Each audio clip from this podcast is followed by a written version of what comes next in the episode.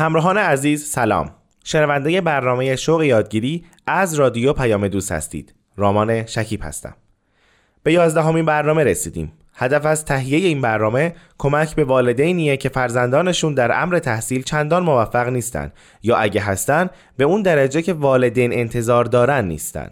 به همین جهت پای صحبت‌های سرکار خانم مینا مهاجر کارشناس محترم برنامه میشینیم و از دانش و تجربیاتشون بهره می‌گیریم. سوال خیلی از والدین اینه که آیا میشه دانش آموز همزمان هم موسیقی بشنوه هم تکالیفش رو انجام بده؟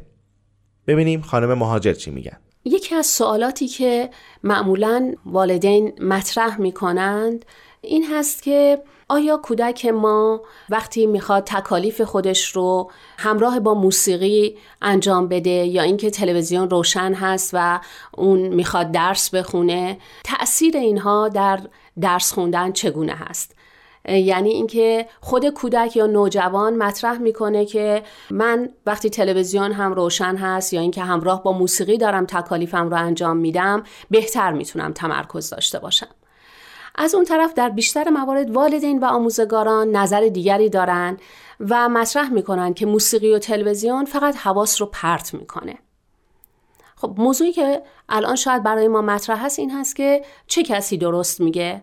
آیا کودک ما می‌تونه همراه با موسیقی و تلویزیون یاد بگیره و تکالیفش رو انجام بده یا محدودیت هایی در این مورد وجود داره.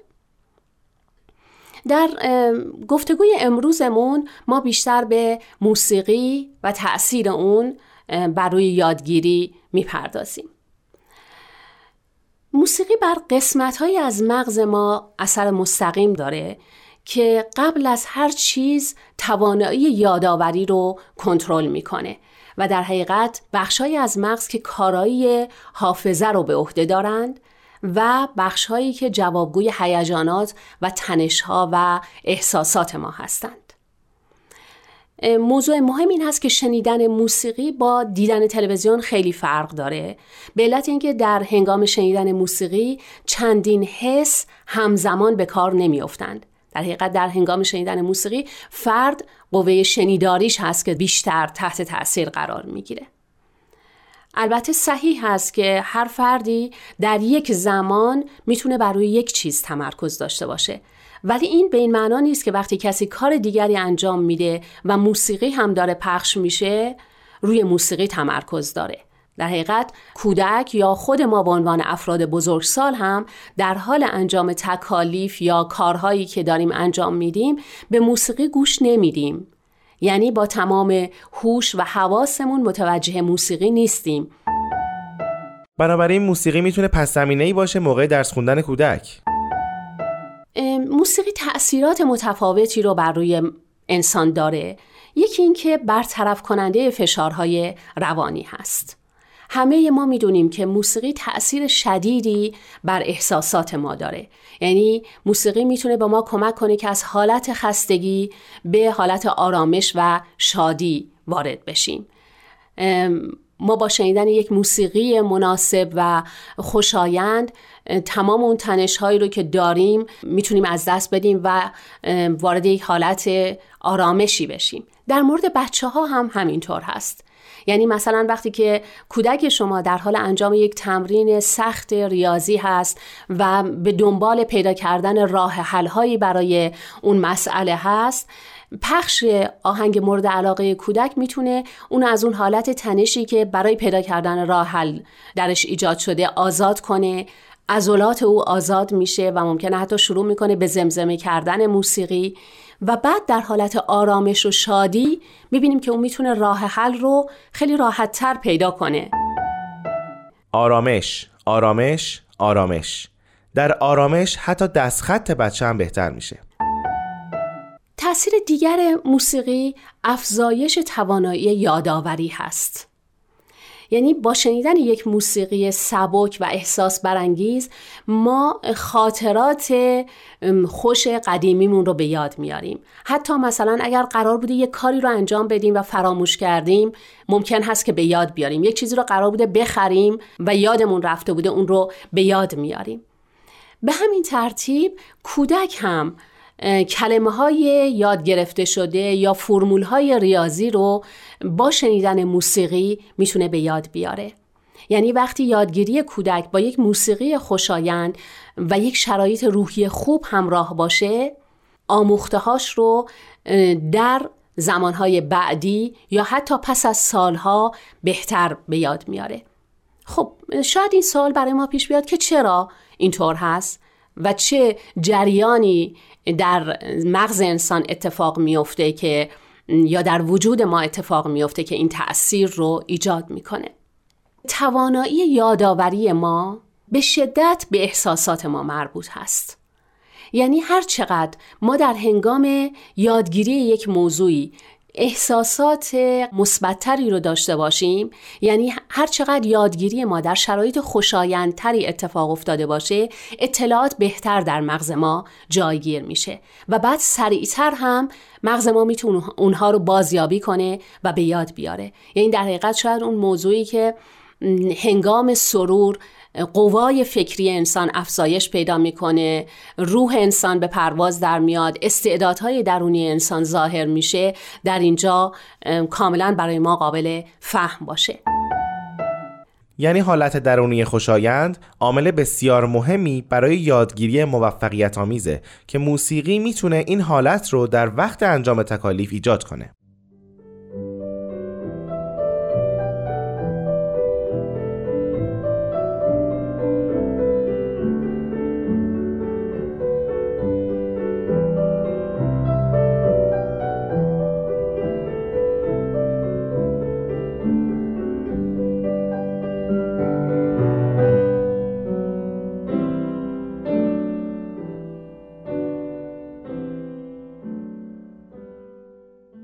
تأثیر دیگر موسیقی آموزش منطقی فکر کردن هست.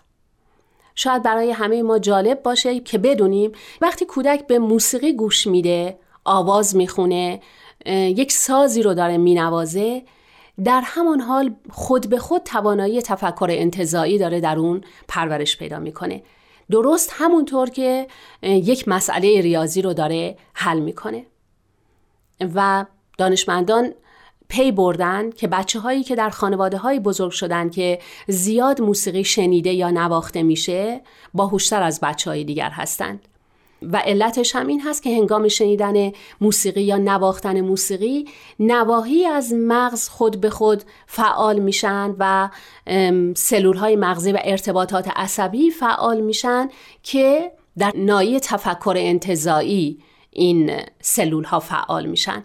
و در حقیقت اینها گسترش پیدا می‌کنن رشد می‌کنن و این توانایی بازدهی عقلی هست که محاسبات ریاضی درک تاریخ یا یادگیری دستور زبانهای پیچیده رو شامل میشه و کمک می‌کنه که کودک تفکر انتظایی قوی تری رو هم بتونه داشته باشه. بنابراین دیگه نباید نگران بود.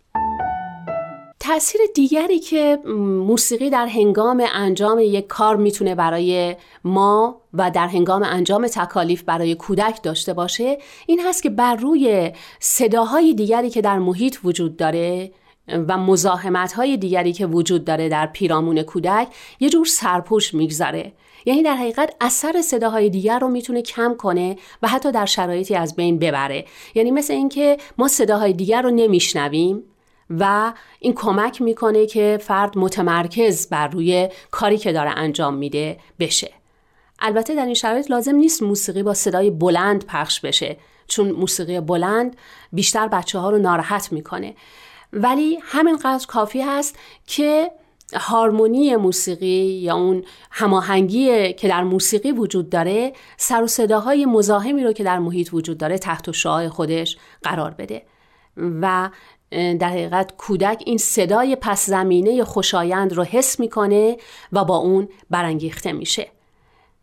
و می‌بینیم که در این حالت در بیشتر موارد موسیقی عامل مزاحمت نیست بلکه کمک می‌کنه به کم شدن صداهای مزاحم و تمرکز کودک و اینکه حواس اون پرت نشه.